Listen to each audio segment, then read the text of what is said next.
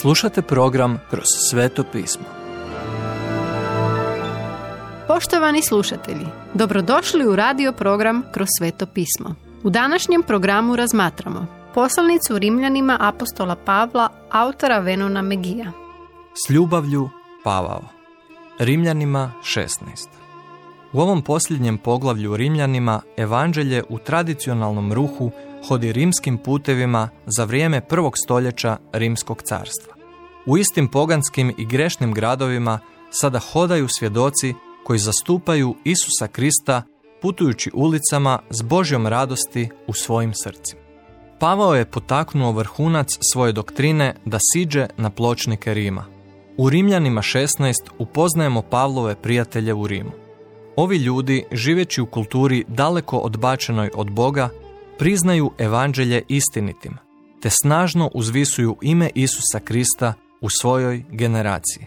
Bilo je siromašnih i bogatih, židova i pogana, nadarenih sluga i vjernih radnika, robova i slobodnih ljudi, građana i seljaka, onih iz palače i onih sa farme.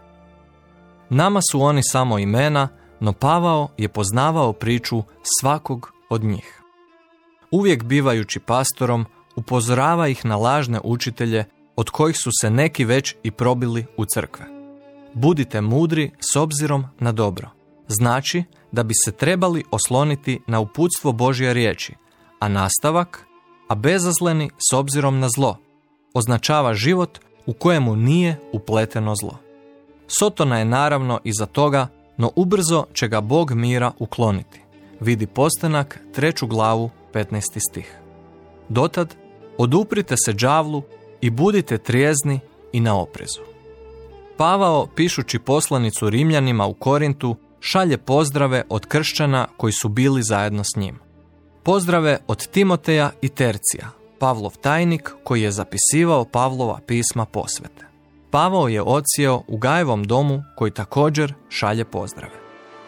Zatvarajući svoje pismo Rimljanima, Pavao pridodaje potpunu pozornost Božjoj slavi. U ovom predivnom blagoslovu svaku riječ pomno odabire. Preusmjerava naš fokus k Bogu i njegovom duhu koji nas sam može preobraziti u sliku nalik njegovom sinu. Onomu koji vas može ojačati po mojoj radosnoj vijesti i propovjedanjem Isusa Krista. Po objavi tajne skrivene od vječnosti, ali sada očitovane i po zapovjedi vječnoga Boga, a pomoću proročkih spisa saopćene svim narodima da dođu k poslušnosti vjere. Bogu koji je jedini mudar, njemu po Isusu Kristu slava u vijeke vjekova. Amen. 16. glava od 25. do 27. stiha. Koja je to privilegija, piše Pavao, proglasiti misterij evanđelja, sada otkriven u Isusu Kristu. Evanđelje je oduvijek bio Božji plan. Trag može biti praćen unazad sve do Mojsija. No djelomična poruka povjerena židovima sada biješe u potpunosti otkrivena i omogućena svima.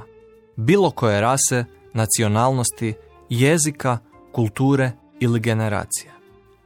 Napravili smo puni krug. U prvom poglavlju, kada Pavao tek spominje evanđelje, kaže Jer u njemu se očituje pravednost Božja, iz vjere u vjeru, kao što stoji pisano. Pravednik će živjeti od vjere. Prva glava, 17. stih. Sada smo kroz ovu knjigu saznali što to točno znači. Zatvarajući ovo, ohrabrimo jedni druge da živimo u poslušnosti ovoj vjeri. Slavi jedinog mudrog Boga kroz Isusa Krista. Amen.